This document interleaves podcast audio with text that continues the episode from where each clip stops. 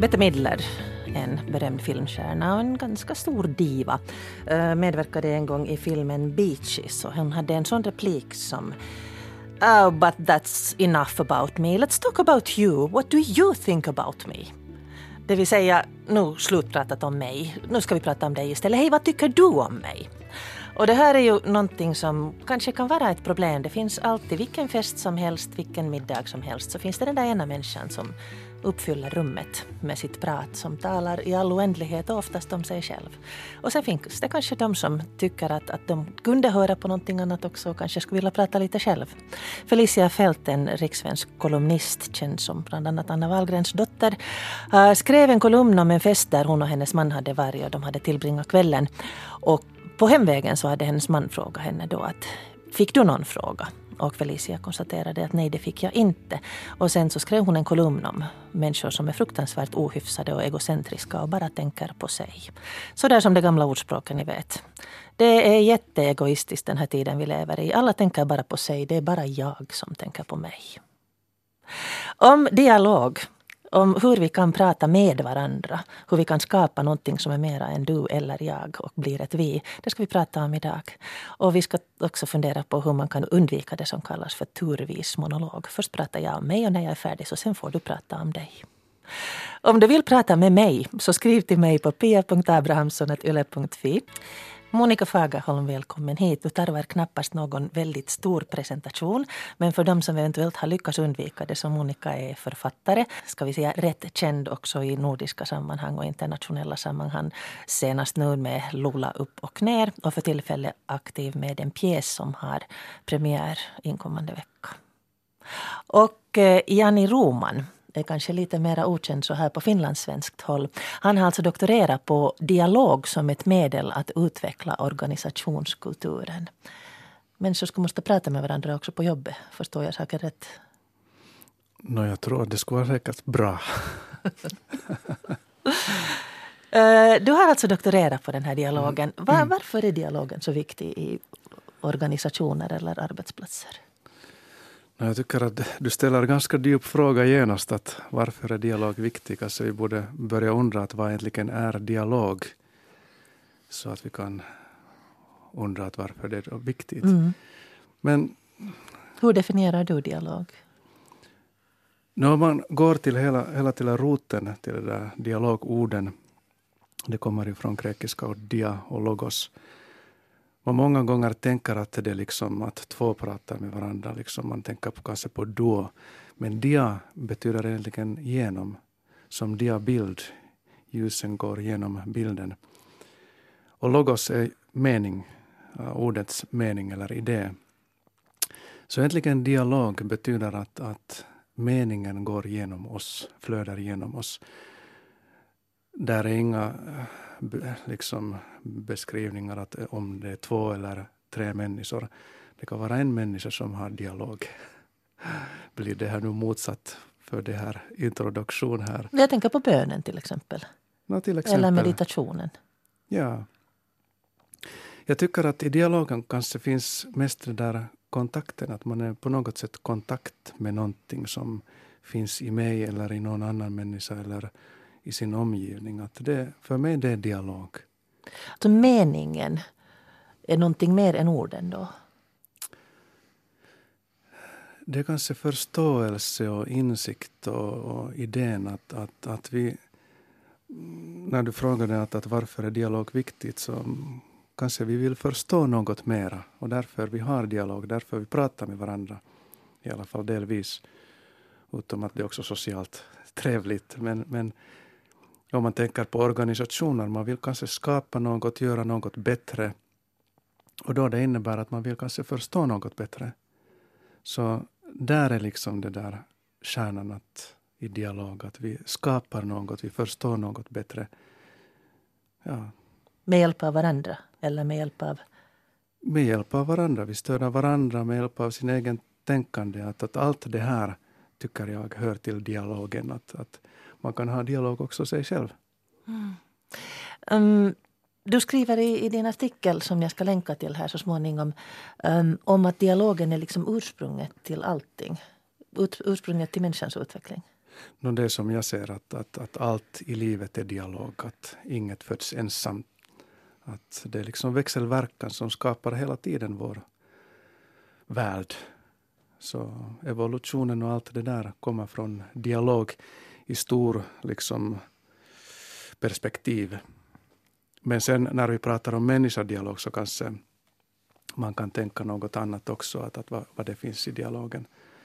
Och till exempel i litteraturen, dialog betyder speciellt just att två eller tre människor pratar med varandra. Men för mig dialog, allt är dialog till slut. Det är kanske lite kan, andlig sätt att det, se det. Jag, det. Det är modernt nu för tiden att säga att kan du öppna det där lite? Att allt, allt är dialog, alltså vad betyder det för dig?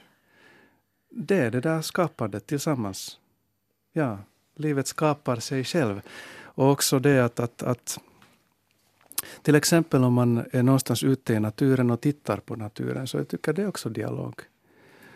En mm. fågel flyger där och den är i, i, dialog med andra fåglar och, och träden, det inte träffar någon träd, så det måste ha dialog där. Jag vet inte om jag kan öppna det bättre. Men, men för och nu vill jag berätta ja. för alla som lyssnar på det här att det är alltså en teknisk doktor som pratar här. Du har din, din grund i, i det där, i, du är diplomingenjör. Jo. Och sen har du då gått vidare och forskat och, och då uh, doktorerat i arbetsplatspsykologi som då är en del av, ja. av det här tekniska. Ja. ja, det är från början energi och, och vad nu var tuotantotalous det från början. Och då jag jobbade i början av 90-talet i Imatran Voima. Jag var ung och, och, och, hade gjort min diplomarbete om, om quality management, process management. Och då ingen visste riktigt om vad är quality management. Man tänkte på... Alltså kvalitetsledarskap? Ja, man typ. tänkte på Sini-Käyrä, vad är det nu, på liksom elens Sini-Käyrä där i Matra Voima när man pratade om kvalitet. Men det var mycket annat, att utveckla verksamhet. Så då fick jag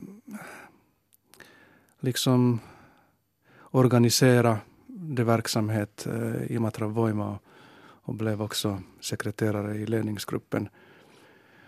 Och vi gjorde massor. Vi utvecklade många saker, processer och teamarbete och sånt. Och, och jag också såg hur ledningen omorganiserade organisationen. Bytte lådor där och, och människor namn i lådor och sånt. Men ändå människor sa det att, att, att inget har förändrats. Så då började jag fundera att vad det betyder egentligen. Och, uh, varför, hur kan de säga så där när vi har gjort så där mycket? Och Förändringar. Min, ja. Mm. Så jag tänkte att, att det är något annat som människor då saknar, att, att skulle förändras. Så min hypotes blev att det då när förhållandet, relation förändras, så då behöver inte ens göra organisationförändring och då människor säger att oj, någonting har förändrats här. När vi relaterar på ett nytt sätt mellan varandra och, och mot jobbet och, och allt det där.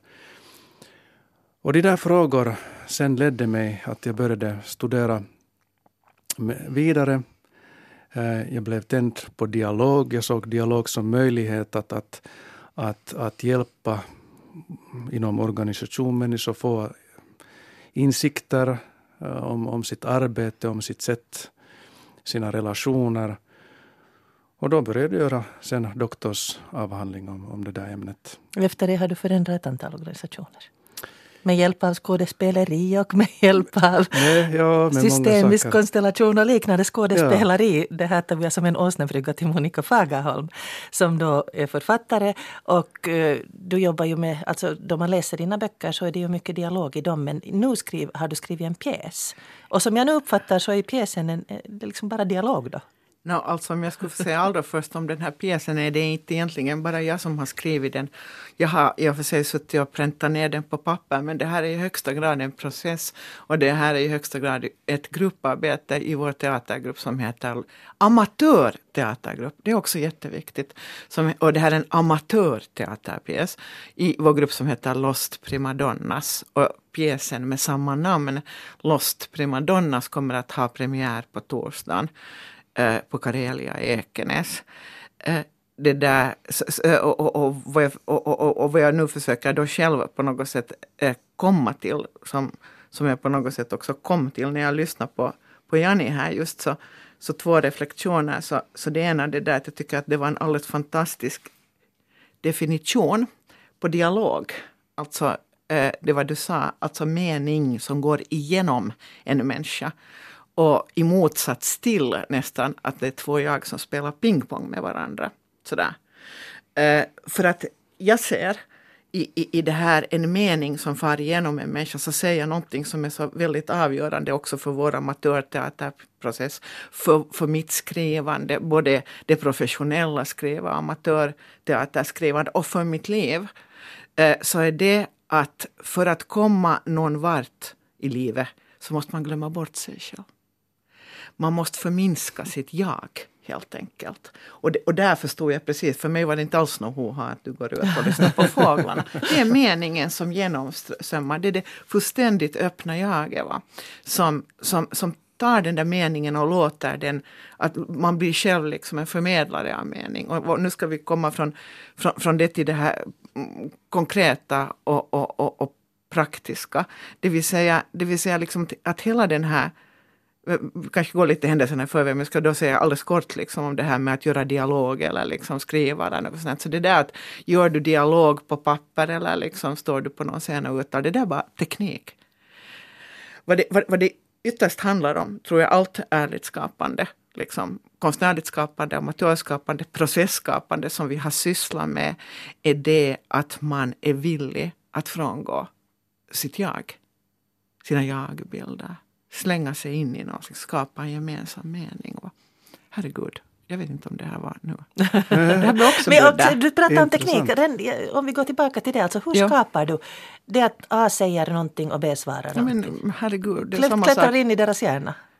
Känslor? Nej, men, men så där gör du ju alltid. Jag menar, alltså, jag menar det, det är inte något konstigare än att jag sitter och pratar här. Liksom. Uh, det är klart att alltså, en människa växer fram det där är väl säkert, jag är ingen expert på scenkonst ska jag genast säga, men jag älskar amatörteater för att det är helt opretentiöst och jag märker att det har gjort mig till en för mig var det viktigt inte av konstnärliga skäl utan av mänskliga skäl. Eh, det där, det är väl, det är väl liksom att du lever med en människa alltså som du hittar på.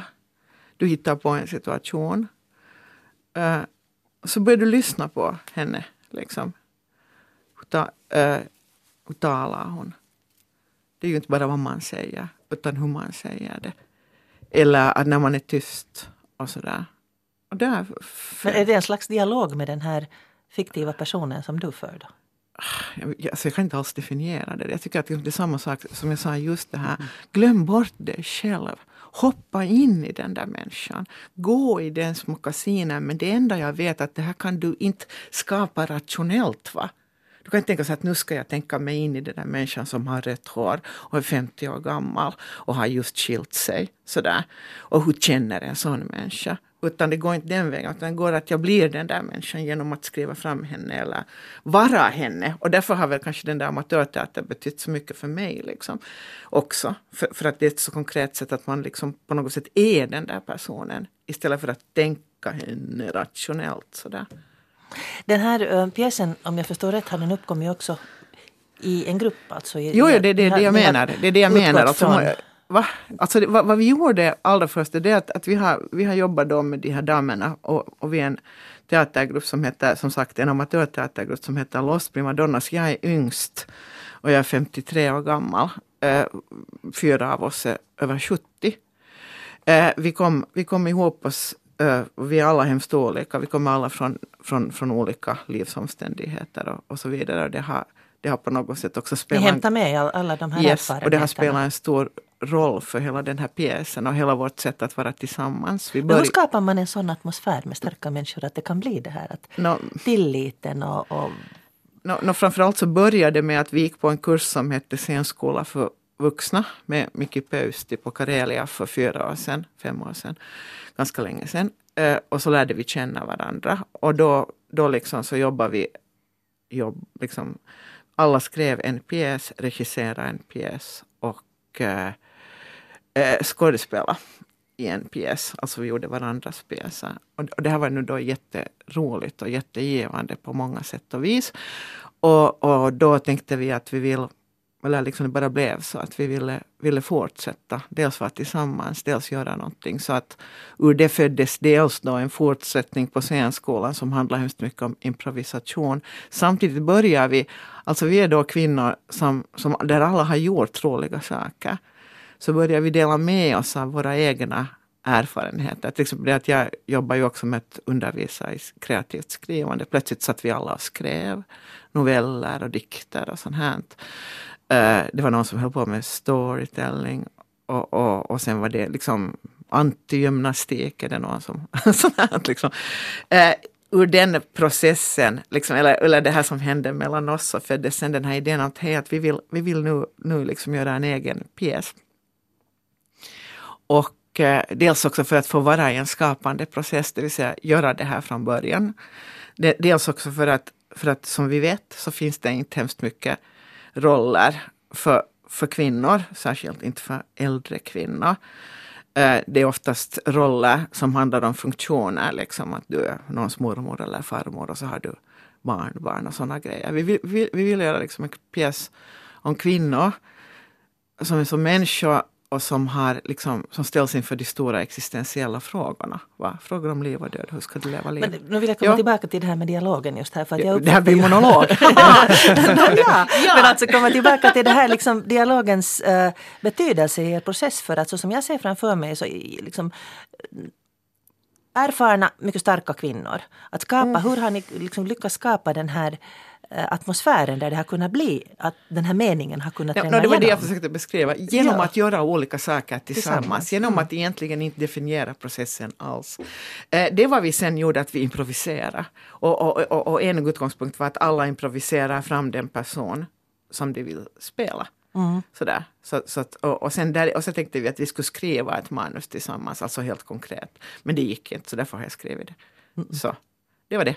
Mm, Okej, okay. dialog eller uh, turvis monolog pratar vi om idag. Och det här, sin, den här diskussionen har ju sin ursprung i, i det där uh, Felicia Fälts kolumn i Stockholm Direkt, en tidning som då resulterade i ganska mycket aktivitet på både sociala medier och, och uh, insändarspalter. Vi ska höra eftersnack diskutera om den här uh, kolumnen. Det var den 6 februari. Det var närvarande Joel Backström, Paula Salovara och då förstås Magnus Londén. Här är lite av deras reaktioner. Det här är ju en intressant fråga också i ett snackprogram som Eftersnack. Paula, vad tycker du om det? Du har läst om den här, vad fick ja. du för reaktioner? Ihy, ihy. vad betyder det? Börja prata, vad, vadå? Jag kan inte fatta att det här kan vara ett riktigt problem för någon. Så ett problem att man går in och skriver om det om du sitter någonstans en hel kväll och inte öppnar munnen och börjar prata och bara lyssnar på någon och så sitter du och, och pratar med din man och är jättesur över att ingen frågar, då måste man bara börja prata själv. Men om inte den man talar med är bara intresserad av sig själv? För ja, då vänder man ryggen ja, och börjar, då börjar man prata med den på andra sidan mm. tycker jag. Felicia har sig själv att skylla tycker jag. Jag tycker nog ganska Ja, det är ju liksom just ett uttryck tycker jag för den där mm. som hon klagar på att folk är så självupptagna att ingen ville lyssna på mina jotton. jag menar det är liksom, på något sätt är det, på det sättet tycker jag är helt korkat. Att som, eller det presenteras ju sådär som att man, att antingen är det så att jag sitter och lyssnar på när du breder ut dig om dig själv eller sen får jag då breda ut mig om mig själv. Just det, ja. Om mig själv, ja. det är så som ett samtal går till. Mm. Utan du berättar något om dig själv och sen frågar jag, ja, menar, var det så här eller så eller så, så kan vi diskutera det. Att inte, på det sättet tycker jag inte att här finns någon något särskilt problem heller. Men förstås om man är så liksom feg eller obegåvad att man inte har några frågor att ställa. Utan man eller måste blyg. Där och, eller blyg, no, för att säga det snällt. Uh, utan sitter där bara och liksom tar emot någon som bara håller på med en monolog så då blir det ju inte så bra. Jag tycker det är lite hårdare nu för att vi, alltså, ja. vi talar om blyga, ja. blyga människor till exempel så nu har vi ju alla varit med på tillställningar där människor är så uppblåsta av sig själva att de på riktigt inte är kapabla att diskutera. Men är det här, är det här liksom något som har hänt nu i det vet, samhället? Nej, det tror jag inte. Det har jag ingen aning liksom, Att folk är nu för tiden, så, för folk är alltid nu för tiden. Ja, det, är, det, det är en standardfras. Ja. Men tar du en grupp människor, kastar dem in var som helst så har du alltid en blyg och alltid en som pratar hela tiden och sen har du mycket någonting däremellan. Mm. Jag vet inte, kommer, ändrar den här diskussionen på någonting? Kommer de som, den som höll monologen, kommer den att efter det här vara helt åh, tänk att det var så elak mot den där kvinnan, nu kommer nästa gång att vara mycket bättre. Det beror Jag på. Det kommer inte ändra sig om den är fullkomligt självupptagen, så då ändrar den förstås Nej, inte. Men om den är en, lite, som lite mer resonerar så kan ni tänka, hmm, jag kanske borde ge plats åt andra också. Nu kan det ju helt bra leda till det, att om man li- lite tänker efter att och det Du, kan leda du till något tror på att människan kan Ja, bli bättre, förstås. det är härligt. Ja. Okej. Men jag menar, förstås finns det uh, självupptagna människor och alla är ju det, allt emellanåt åtminstone mer eller mindre. Det är ju säkert så att man har själv varit den där på festen som sitter där och bara pratar och inte lyssnar på någon. Det är ju inte det som är frågan. Men, sen, men hela det där sättet att se på det är å andra sidan underligt. Att, för det blir ju inte något bättre om det är så att antingen liksom är, håller du på och pratar om det eller jag pratar om mig så blir det ju, då tycker jag det är lika helt detsamma om du sitter hela kvällen och pratar och jag lyssnar, eller jag sitter hela kvällen, eller sen delar vi på det liksom. Att först säger du och då sitter jag och väntar på att när får jag prata? Och sen är du ja, Ja, om mig ja. och sen är du tyst. Och sen, så att hela liksom den där idén om att det är ett sånt där utbyte, att man, det är ju en jättevanlig idé på något sätt. Att, men nu, det var så skönt att jag fick prata nu om mina jotton. Och sen, nu, please, nu får du prata om dina. Att det är ju inte, det är ett missförstånd av vad kommunikation människor På en bra fest så har man ju ett samtal och Ja. det är inte sådär som du just beskrev det. Det sa alltså Magnus Långdén som pratade med Joel Backström och Paula Salovara i Eftersnack. Och det är alltså inte Eftersnack du lyssnar på nu, utan det är Pia med flera med Monica Fagerholm och Jani Roman i studion. Och jag måste passa på att komma med ett inlägg som kom här genast om det här med Turevis monolog. Hej Pia, du pratar så illa om det där som pratar med varandra i form av två monologer. Min allra bästa väninna och jag är mästare på det. Och det är faktiskt inte något fel på det. När vi inte har träffat varandra på länge så uppdaterar vi varandra på det sättet. Vi lyssnar intensivt men vi drar två monologer, låter det som. Fast vi hela tiden hakar i varandra. Vi är så ivriga så vi sitter och hoppar för att komma in genast där den andra slutar. Vi har jätteroligt. Så det här med turvis monolog kan också vara helt okej. Men Monica och Jenny, vad väckte det här för tankar i er som vi hörde i eftersnack? Jag tycker att de hade bra kommentarer. Så skulle jag också tänka. Men, men det som jag också började tänka att, att hon Felicia som, som skriver så där och hennes man att det händer något i henne. Att, att hon, hon upplever och känner sig liksom osedd. Någonting sånt som, som jag skulle nog också tänka att, att kanske har något att göra med någon annan situation också. Inte bara där att det kan komma från den kan ha långa rötter. Så sen i olika tillfällen man, man upplever sådana känslor som har långa rötter. Att vi vet egentligen ingenting hur de har pratat där. Den är provokativ den här kolumnen, ni som inte har läst den. Så ni kan googla på samtal utan att få en enda fråga, Felicia Fält. Eller sen kan ni gå in på Yle Radio, Yle Radio Vega på Facebook. Där har jag satt en länk. Om ni scrollar lite neråt så finns det en länk till den här kolumnen. Men i, tanken var alltså den att de har varit på fest och på hemvägen så konstaterade de att de, någon, varken dera av dem har fått en enda fråga utan de har bara fått lyssna på andra. Monica, vad tänker du? Nej, nej, jag tyckte ju att de här kommentarerna i eftersnack var, var, var det där var också hemskt intressanta och, och bra. Det där, den här kolumnen väcker onekligen hemskt mycket känslor. Kanske också på det sätt den är skriven. För att den är ganska, inte bara provokativt skriven, utan jag tycker att den är skriven med en dold aggression. Och, och, och det där blir sen alltid problematiskt. Eh, två grejer. Så, så jag menar, det här är ju liksom det som vanligt bondförstånd säger att men herregud, liksom en människa som har möjlighet att skriva kolumner, som dessutom har skrivit en bok eh, om sin egen mamma, som också har varit väldigt, väldigt, ska vi säga, pro, provokativ och aggressiv. Som har alltså en, en, en publik som ligger utanför ett privat sammanhang. Kan hon inte få upp den där munnen i ett privat sammanhang? Det vill säga, det här är då min, min, ska vi säga, min ryggvärksreaktion som inte är en snäll reaktion. Eh, och, och det kanske liksom då sen, sen, sen på något sätt visar på att jag har svårt att förhålla mig väldigt väldigt liksom, mm, på något sätt på allvar ens till den här problematiken. Men två grejer åtminstone det att jag tror att eh, eh, eh, jag tänker så här att, att det, där, det finns liksom i allmänhet, för jag kommer ihåg när jag var liten, eller liksom i tonåren, så, så, så jag och min syster vi grälade otroligt mycket och vi, och vi, hade liksom, vi skrek åt varandra och hon jagade mig med dammpiskan och på kylskåpet där satt jag och skrek. Och mina föräldrar tyckte ju att det här var förfärligt. Och, det där, och, och, och så grälade vi också med mina föräldrar på det här viset. Och föräldrarna var experter på att mitt i grälet börja kritisera hur vi grälade. Och det där tycker jag är det allra värsta man kan göra. Det vill säga då på något sätt förringar du liksom, den där människan, vad den försöker uttrycka. Så att jag tycker att, liksom, att det finns en sån här grej här som den här Felicia gör, liksom är också det här då att, att, att det där att, att jag tror att, att om du är mitt i en situation, alltså alternativet skulle ha varit att hon skulle ha suttit i situationen och sagt att hej, hej, varför gör ni på det här viset? Liksom. Alltså, det skulle ha blivit, blivit på något sätt ännu värre. Liksom. Men, men, men jag tycker ju liksom då att, att, att, att om man tänker på att igen då den här liksom, den andra saken som jag tyckte att vi nu då kan återkoppla till är det att, att liksom definitionen på dialog, om det är det, att det är mening som genomströmmar mig. Eh, det vill säga det betyder att jag förminskas. Så betyder ju liksom på något sätt om du har ett sant utbyte, det att du på något sätt verkligen frångår dig själv.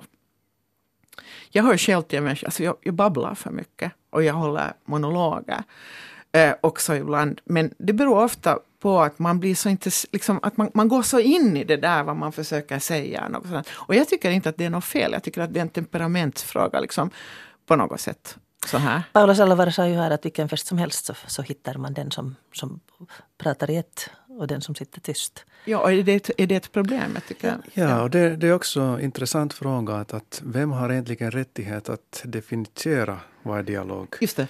Att vad om dialogen gör den som sitter tyst och lyssnar? Ja. Vi säger att kauneus on katsojan silmissä. Att det är liksom, allt är så subjektivt. Att, och här också hon Felicia och sen också lite eftersnackat och vi gör också det att vi pratar om något som vi har inte ens själv sett och upplevt. Och det är bara ord som börjar liksom flyga här i rummet och vi kopplar oss till det ord. Men, men, men hon Felicia är ledsen tydligen. Jag, jag tycker att det, mm. den där kärnan, det räcker. Ja. Vad som har hänt egentligen är sekundärt för mig. Det är nog kanske starkt ja. sagt men, men, men det är vad jag gillar, försöka hitta det där kärnan i, i frågor egentligen. Att vad, vad är kärnan? Ja. Hon är ledsen. Och som kan också ha någonting att göra med sin mamma och allt möjligt som har hänt. Eller ja, just men det där är ju en psykologi. Mm. Men vad, vems ansvar är egentligen i en sån här situation? Jag pratade faktiskt med en kollega och berättade hur jag kände igen mig i Felicias kolumn. Det vill säga jag är den som babblar. Många, många gånger, och jag pratade med kollegan och sa att du, du känner ju igen det här att sen går man hem och så är man alldeles ifrån sig och, och liksom voj 17 nu pratar jag igen. Och hon upplevde det sen helt annorlunda. Hon tyckte att nej, hon är den som liksom har vänner som bara tar en massa tid. Och hon vill inte vara dum och liksom säga om det. Och jag föreslog då att hon skulle säga någonting med att, liksom att oj, jag vill bara berätta något, att kan du lyssna? Men då sa hon att hon vill inte liksom be om det, hon vill inte fråga om det här utan det borde ges den här platsen åt henne. Är vi oartiga? Eh, ja, jag tror att vi också är oartiga. Men jag tycker att i varje social situation, om vi är vuxna människor, så är ansvaret ens eget. Och, och, och, det handlar väldigt mycket om, jag tycker att vi, vi, det där, vi använder ganska mycket tid i livet på olika sätt om det händer något, liksom, eller liksom på något sätt inte ta ansvar själva utan skylla på andra. Jag tycker också att det där är en för, förtäckt beskyllning. Varför slösar ni min tid? Då kan jag säga att herregud, jag vill inte ha en vän som upplever att när jag blir engagerad och glad så tar det så här att jag slösar din tid. Men vi skulle antagligen inte vara vänner på, på det där. Men, men okej, men, men, men, så jag tycker alltså att grunden är det att var och en tar själv ansvar A och B, man reagerar i situationen. Och, och jag tror att man inte reagerar genom att berätta, hej du kommunicerar nu på ett fel sätt. Det vill mm. säga igen det här att man gör inte, för, för vem är jag att säga, som du sa, hur man kommunicerar det utan man gör så här. Hej, det hände så här åt mig i förrgår. Och nu, vill jag, nu berättar jag den här Jotton, det vill säga att du istället för att rikta uppmärksamheten på person går in i en sak, dialog, mening, liksom bortom mig själv. Förstår ni? Förstår ni vad jag menar? Mm. Sådär. Så, så det tycker jag. Sen tycker jag en annan sak som jag vill säga att jag tycker att det är en jättestor skillnad, eller inte vet jag, det är en jättestor skillnad, jag tycker att vi ska hålla skillnad mellan, när vi talar om dialog och kommunikation, mellan, mellan så att säga sociala situationer som vi har i vårt privatliv, i vårt umgängesliv och professionella situationer och eh, när det handlar om, om, stora frågor som ska lösas. Jag vet att de här grejerna tangerar varandra, men i viktighet så tror jag att det faktiskt att, att vi bör lära oss kommunicera bättre när det gäller de stora nivåerna. Mm. Absolut, jag håller med. Det är mycket att lära. Vad säger du Janni om det här som, som Joel var inne på? Att, att om man uppfattar att dialog är det att först får jag berätta om mig och sen till belöning så kan jag lyssna på dig. Ja, det är en svår fråga att vem har rättighet att definiera att vad är dialog? Att, att Mm. Alla kan ha liksom egna åsikter. Och jag själv märker och också pratar med mina barn om det att om jag inte trivs i någon grupp så då söker jag någon annan grupp. Jag söker sådana människor som jag trivs med. Och absolut försöker göra mitt bästa i varje stund som jag stor, tror också att alla andra gör. Alla gör sitt bästa. Men det till exempel det där som jag ser positivt med den där Felicias blogg är det att, att kanske det väcker oss tank, tankar inom oss. Och att kanske vi kan ställa frågor och lyssna. Jag säger inte att jag är själv bra att ställa frågor. Nej, men jag tycker också att ömsesidiga monologer som de här, den här som skrev, det Lyssnare, är ja. också en form av kommunikation. Va? Det handlar om om man, om man är överens om sättet att kommunicera. Va? Sådär. Eh, Jag tänker på att jag var, när jag var ung var jag jätte, jätteblyg, otroligt blyg. Så att, så att jag inte liksom vågade säga ett ord. Jag tror att jag teg ett helt år i skolan eller något sånt. Eh, jag samlade, mina två bästa vänner var såna som bara babbla, babbla, babbla, babbla. Och jag ser ju nu att det var meningen att det skulle vara så. De babblar för mig och de babblar åt mig. Dessutom så ser jag mig själv som lite lat om jag tänker tillbaka på den där personen som jag var. Jag tycker om liksom blyghet. Jag tycker om folk som, liksom för att det finns så lite av det idag. Eh, men, men, men det är ju också ett sätt det kan också vara ett sätt att fly från en situation helt enkelt. En människa som sitter tyst i ett sällskap kan också helt dominera det med sin tystnad. Eh, En lyssnare skriver också här. Jag tänkte när jag läste den här artikeln då, Felicia Fält, att det skulle vara ganska underbart att träffa en människa som bara pratar på. För de flesta är ju ganska tystlåtna i det här landet och jag avskyr pinsamma tystnader. Mm, det är också en synd. Men jag tycker liksom på något sätt, framförallt så tycker jag att det här handlar om att vi är alla olika och vi har alla olika rytm. En del är snabba, en del är långsammare, reflekterande, en del eh, talar väldigt välartikulerat och har tänkt på den där meningen de ska säga och en del babblar på. Ingenting är rättare eller felare som du sa. Vi har alla vårt eget sätt att kommunicera den där meningen. Det som jag tycker, och jag tycker faktiskt att det här är ett nutida problem till skillnad från det sa i eftersnack, är att jag uppfattar att så mycket av den kommunikation som vi säger oss utöva, som syns på sociala medier, det är också själva jag gillar att diskutera, för jag tycker att man kan diskutera jättebra på Facebook. Sådär. Men, men när man tittar på Instagram eller Twitter eller något sånt, så, så liksom att, att den här skillnaden mellan riktig kommunikation som är dialogen, meningen som strömmar genom oss, där man glömmer bort sitt jag och hänger sig åt ett ämne. Va? Eh, eh, och, och, och liksom att, att, att det som egentligen kommer allt mer och mer och, som, och ibland så tänker jag att den här skillnaden börjar bli helt utsuddad mellan den och vad man kan kalla för, för jagets uppvisningar. Den form av uh, titta på mig, titta på mig, och nu säger jag så här, ha jag är jätterolig och, liksom, och på det här viset. Uh, uh, att den skillnaden håller på att bli utsuddad. Mm, men där är också det att människor har olika behov. Att, att, att vissa har till exempel behov, behov för social kontakt och, och bara berätta och, och sånt. Och en annan vill kanske få insikter och, och Ja, skapa, har helt reflektera. Att, att, ja, Ja, men, men, men vad jag menar med jagets uppvisningar är att, att, att ibland så tycker jag att just den här, att, liksom att, vi, liksom att, att, att det egentligen förhindrar kommunikation. För att, för att, för att vi är egentligen liksom på något sätt, nu, nu, nu, ska, jag, nu ska jag på något sätt göra liksom indirekt lite reklam för mig. Eh, eller, eller direkt reklam för mig. Jag, jag, jag dömer inte här. För, för vi vill alla också få bekräftelse. Skapa ett jag, ett attraktivt jag. Kyllä, kyllä. Men, men, men, men på något sätt liksom det att om det blir en mur. Va? Eh, för jag tycker att ganska mycket annars också i vårt samhälle så handlar det om att, att, liksom att, att vad, är det vi, vad är det som väntas av människor? Liksom i det här tyckarsamhället. Eller liksom. Så det, det som väntas av människor ganska sällan tycker jag eh, liksom reflektion utan instant tyckande. Reaktion, reaktion, reaktion. Eh, och, och, och i det där fallet så tror jag att vi egentligen att, att när vi serverar liksom bilder, här kommer den bilden, någon säger blä och någon annan säger klappar i händerna. Va?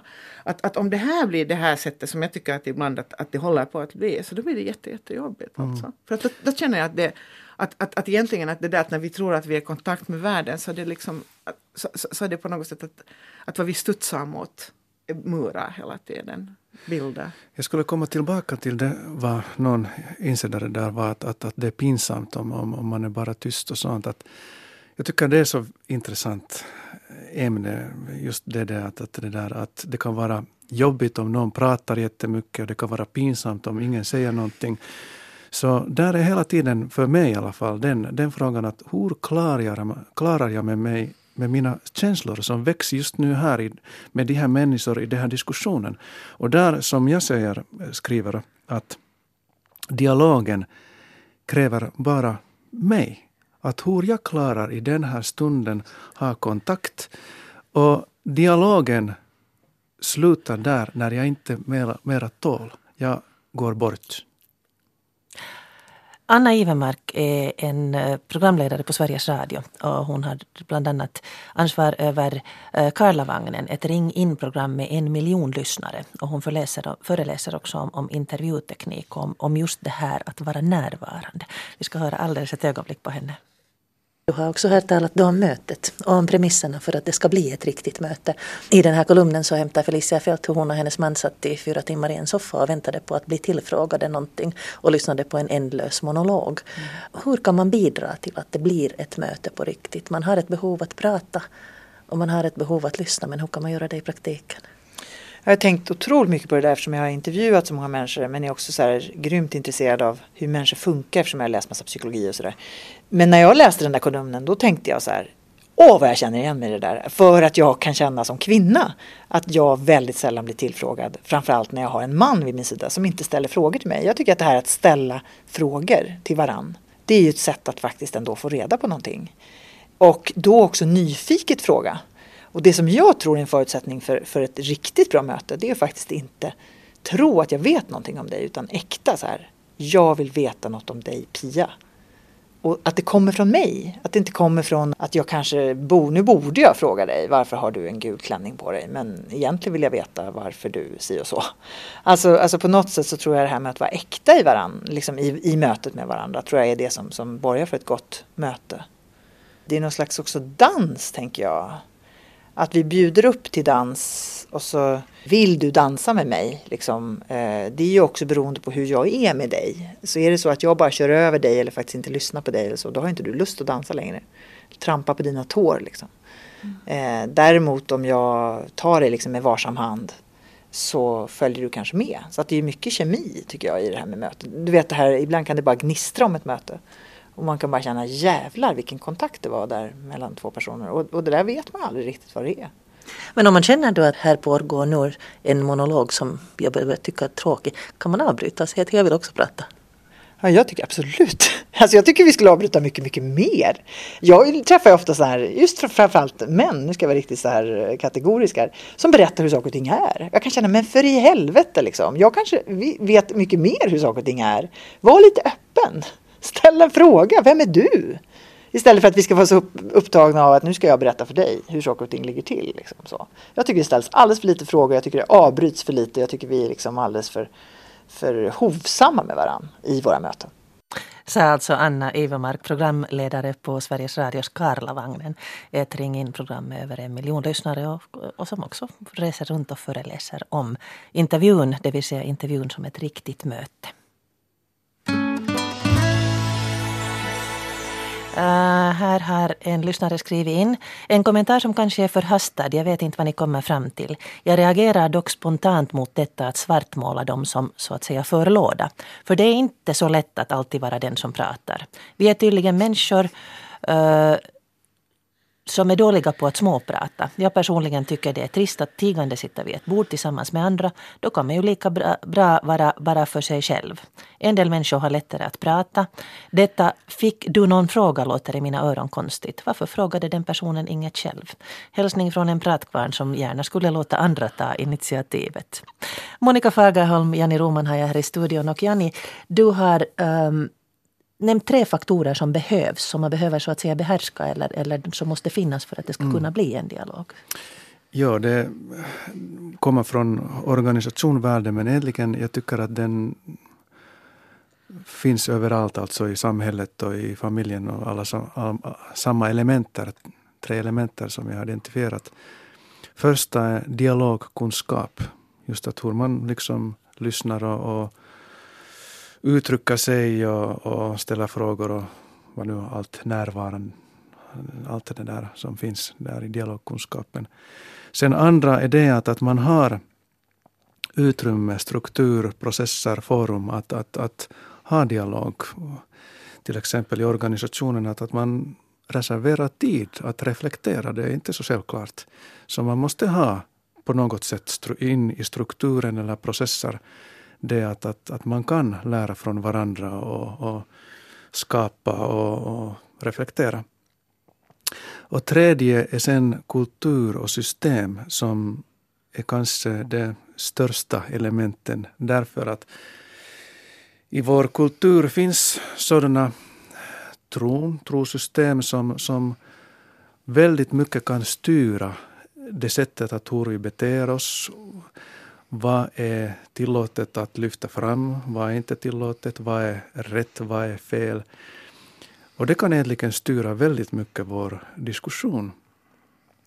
Så alla de här tre elementen tillsammans, kanske det där kommer tillbaka sen de där dialogkunskaper, att, att, att hur kan jag också känna igen den där kulturen, hur det påverkar i mig eller i oss och, och, och få insikter från det. Och det är för mig det som är viktigt i dialogen för hela människan att utveckla sig, att, att få insikter om det, vad styr oss? Du har ett, ett härligt mm. exempel, det här med apflocken och bananerna, som jag tycker på något sätt säger väldigt mycket vad det är frågan om. Ja. Jag tror att det faktiskt har varit en sån forskning som, som man gjorde, att man hade en, en bur äh, apor och sen man hängde en, en, en, banan från taket där. Det var så högt att ingen apa kunde nå det, men där fanns ett stol. Så en apa räknade ett plus ett ihop och, och hämtade stolen under den där bananen och försökte ta den där bananen, men då forskarna sköt den där äh, apan med kallvatten, som var traumatisk upplevelse för den och för hela flocken. Och de lärde från en gång att, att, att man ska inte ta den där bananen, det är farligt. Sen det kom, forskarna tog en ny apa i, i flocken som visste ingenting som hade hänt som genast såg bananen och stolen och försökte, försökte ta den. Och då de där alla andra apor förhindrade honom att gör inte det, det är farligt. Så han lärde också att det är farligt. Och småningom sen forskarna bytte alla apor liksom till nu, att inga gamla apor var kvar. Men bananen togs aldrig där. Och det, Hos oss gör vi inte så här. Nej. det säger jag ofta att, att i organisationer det hänger många sådana svarta bananer där ja. i taket. Och det som är så intressant tycker jag, att vi blir också blinda. Om man skulle fråga den där apaflocken att, att vad är nu centralt i er kultur? De skulle aldrig säga att det är det att vi får inte ta den där bananen. De skulle inte alls prata om den där bananen. Att ofta de viktigaste saker är sådana som vi inte ens kan riktigt formulera. Men någonstans där under ytan, vi har känslan nog att vad det är. Just det. Och, och, och, jag tycker att det här är liksom jätteviktigt att framhålla liksom att, att, att på något sätt det här att, att det viktigaste så kanske vi inte kan sätta ord på.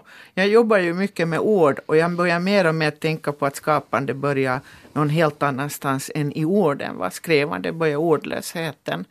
Eh, där finns alla, alla våra egentliga brännpunkter, alla våra hemligheter och så där. Men det som jag skulle säga, säga det där som jag kommer att tänka på och, och som, som på något sätt, alltså jag igentjatar om det här, att jag tror att hemskt mycket som handlade om genuint intresse, genuint engagemang handlar om förmågan att glömma bort sig själv och verkligen bli intresserad va?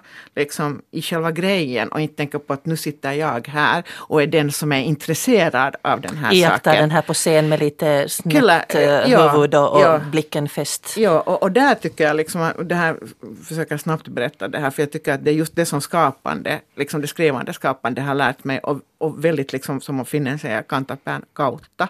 Det är det att, att, det där, att själva det här skrivande skapande tror jag överhuvudtaget. För att det överhuvudtaget ska bli, bli någonting av det, för att det ska bli intressant, så, så förutsätter att du så att säga glömmer bort dig själv, kastar dig med hela ditt jag och allt vad du har in i någonting annat, i en värld som du skriver fram. Därför också måste du göra det här. För att hela skapande handlar inte om, det handlar också om att, du, att det är en process där du så att säga förändrar jaget. Det vill säga att du kommer hoppar ut ur skapandeprocessen och så är du en annan. Om du vet från början vem du är och bara sitter där och jag, jag, jag som gör det här, som jag, jag, jag som gör det här, så kommer du aldrig att kunna ha, liksom, vara öppen för den där förändringen som en del av den kreativa processen. Va? Margaret Atwood, ni vet den här kanadensiska författaren, så hon, hon har sagt jättebra att så fort när du håller på och skriver, om du börjar tänka på vad för slags författare är jag och vilka kritiker tycker om mig och och det där och hur, vad är min stil? Kan du definiera det här? Liksom sådär. Och om du liksom är hemskt upptagen av det där, så fort du börjar tänka på sådana här saker i, i skapandeprocessen så säger hon att just get up och börja spela skalor på piano. Va? för att glömma bort det där. För att, för att eh, vad, vad, du då gör är att du kommer att föra in i skapande som är öppet, du är en amöba, eh, så, så som, som är öppet, så att du bara mentalt speglar dig själv. Och då tolkar jag egentligen du, det som ja. Janni sa i början, det här att, att liksom vara i dialog i ett skapande. Kul. Så då går du in i en monolog, att vem är jag, istället för att vara ja, en dialog med på och beskriver dig själv. Jag, jag och Monica Fagerholm, författaren som skriver, sitter och skriver sådana här meningar. Va, liksom. Men eh, då har vi då också det offentliga författarjaget. Som, som, som är, liksom just nu så blir det mer och mer så att vi ska ju, vi ska ju vara en persona. Va? Och, och, och, det här märkte jag då när jag var ung och jag fattade inte vad som hände. Eh, och det var oerhört traumatiskt. För, för, eller jag säger nu oerhört, för det var det alltså. Det där att jag, man kommer ut och man ska prata om sin bok, man blir fotograferad. Nu för tiden är det ännu mera det där, du ska liksom vara lite cool och du ska liksom på något sätt vara slagfärdig och, och bla bla bla. Och du håller på en hel höst med det där. Va? Eh, du börjar älska den där personen om, om det går bra. Va? Haha, tänk att jag kan vara så där kvick och tänk att jag var så där. Och så mm. går du till Göteborgs bokmässa och så får du babbla och de fotar dig och sådär. Och så kommer du hem och träffar din make och, det där, och behandlar honom som liksom han frågar har du fört ut rosken? Va? Och, och, och då är ens reaktion, varför talar du till mig så där undersåte? Det vill säga man har gått upp på en sån, såna varv liksom i det där jaget. Va? Men jag har tänkt, eh, för att vara snäll med sig själv, så tror jag att det här handlar om att vi behöver den där personen.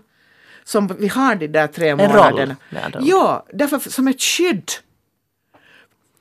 för att, för, för, att det är så diametralt motsatt själva skapande processen. Där du är amöba, du är ingenting. Liksom. Mm. Sådär. Men det, inte, och det betyder också att personen är oerhört stingslig. Liksom. Nej, det är inget fel. Nej. Men någon kan tänka att det är fel. Just och det, det är fascinerande att vi, vi liksom börjar definiera varandra. Och, Just det, exakt. Ja. Ja, och, och, och, och jag tycker liksom det här på något sätt när vi också sitter och pratar, när, liksom, det är så svårt att komma åt, varför ska vi hålla på, på hela tiden definiera, hej du talar monolog och jag talar nu liksom ganska mycket men det är ingen monolog va. Och så där, och du talar kort och tyst, och är du blyg kanske, varför ska vi hålla på så här? Kan vi inte istället vara intresserade, hej vad, vad säger du liksom? och så där mera heittäytyä sådär. Och det tycker jag att jag saknar mera för att det här jaget liksom, som hela tiden är medveten om sig självt är fullt av garderingar. Va? Sådär. Ja, hinder för dialog. Vad säger du Jenny? Vad finns det för hinder för dialog? Om vi inte definierar mm. nu. Utan det där... Vi får definiera. Att, att mm. jag ser, det, det är helt bra. Det är liksom verktyg. Allt är verktyg. Ja. Men sen just det att, att om jag liksom hakar mig att det var fel, det var rätt. Om jag inte inser att det är min egen tankeskapelse som nu säger att det är rätt eller fel. Du var inne på det här med att, att dialogen är egentligen inne i dig själv. Kan du lite prata no, mer om det? Alltså, vad betyder ja. det att vara närvarande då? Liksom är det samma som Monica pratar om det här att glömma sig själv, att vara närvarande? Det finns någon släktskap med det tror jag. Och det, det liksom, jag gillar jättemycket vad Monica har sagt, när pratat om skapandet. Och det, för mig är det också dialogens skapande process. Jag gillar att säga att det är liksom intelligens och, och det där kreativ kraft som går genom oss. Och för mig att, att, att till exempel vara i meditation, en dialog. Man är öppen. Man, man ser vad, vad händer i mig, vilka liksom impulser går i mig. Jag bedömer inte, jag, jag bara ser och lär från den.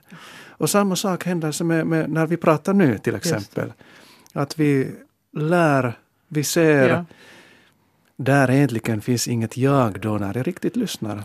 Nej, det är liksom vår gemensam intelligens som här nu pratar. Det. på det sättet, jag tänkte, som jag sa i eh, början, det där evolutionen, att det är evolutionen som tänker genom oss. Ja.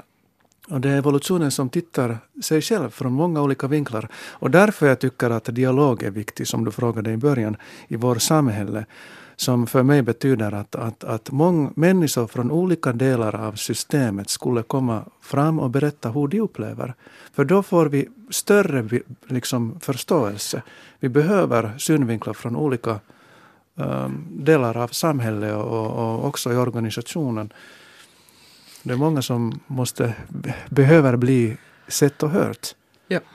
Eh, alldeles, det här, bara alldeles kort, men där tycker jag alltså faktiskt att så, om vi då skiljer på den här privata sociala, liksom de problemen där. Men jag tycker liksom att vi har idag har vi nog ett problem med vår samhällsdebatt. Liksom. Dels då att den, den håller på att bli allt mer schematisk. Dels då att vi, att vi får väldigt mycket av eh, att folk sitter så fast och på något sätt nästan att det understödes. Om vi tänker på de som är ledare för företag och, och så där. Att vi får det här, vad heter det här corporate bullshit alltså. Hela tiden, de där retoriken och retoriken och retoriken.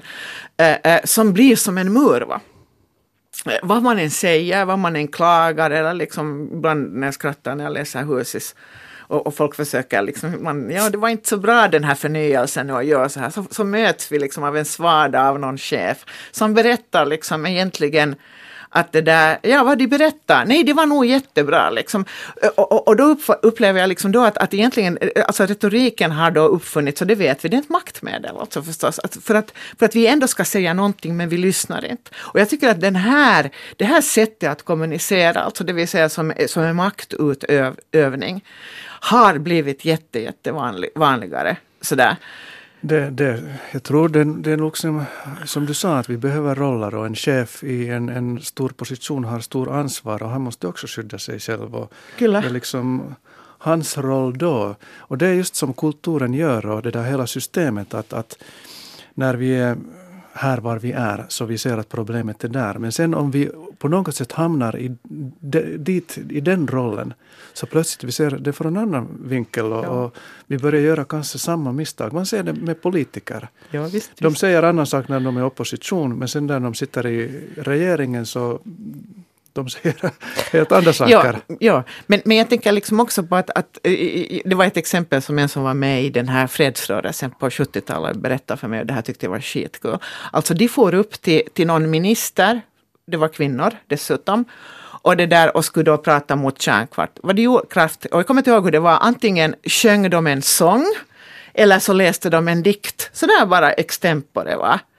Och, det där, och, och åtminstone så blev de inte utslängda. Det där hade någon slags effekt. Idag har jag en känsla av att det här sättet att göra saker och ting är nästan från månen. Va?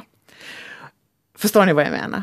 Eh, Så, att på något sätt också att vad vi försöker upprätthålla är en, hela tiden en hierarkisk kommunikation. Och, och, och, för att lösningen på det vad du säger är ju det att varför sätter vi inte oss alla ner vid ett bord om vi har ett problem? Och försöker lösa det tillsammans. Det är ett stort hinder att, att, att komma ur från sin roll. Just det, Du exakt. talar om det här att man har förhandsuppfattningar. Man har eh, uppfattningar om hur saker är. Och de är fruktansvärt smärtsamma att ge bort. Ja, det, det är liksom det är stort hinder.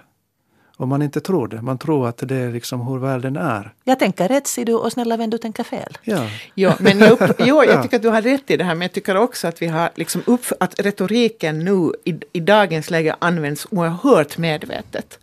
Som sant. ett maktmedel.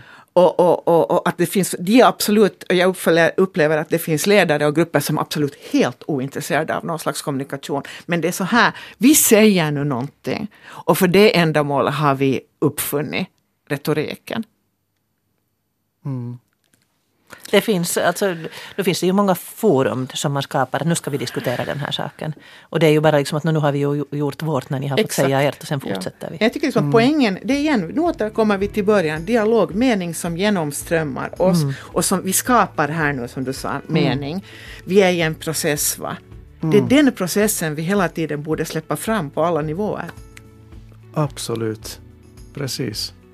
Det tycker jag. Okej, det här låter som om ni skulle ha summerat diskussionen. Ja, ni upprepar ännu definition på dialog. Det skickar vi med våra lyssnare till idag. Dialogos, Ja. alltså dia är eh, genom och logos är mening. Mening som tränger igenom. Ja. Tack Janni Roman, Monica Fagerholm för den här diskussionen. Och eh, ni når mig alltså på pia.abrahamsson.yle.fi och ni hittar oss på Yle Radio Vega på Facebook. Och Pia med flera ska bli ännu mera. Nämligen, vi kommer att få nya värdar här under våren, gästvärdar. Och först i tur nästa söndag är Maria Sundblom Lindberg. Hon kommer att diskutera om syskonrelationer med Ann-Sofie Storbacka och Agneta Rahikainen. Så att nya värdar med nya gäster och nya ämnen och jag hörs nog också sen lite senare. Ta hand om er, vi hörs, hej då!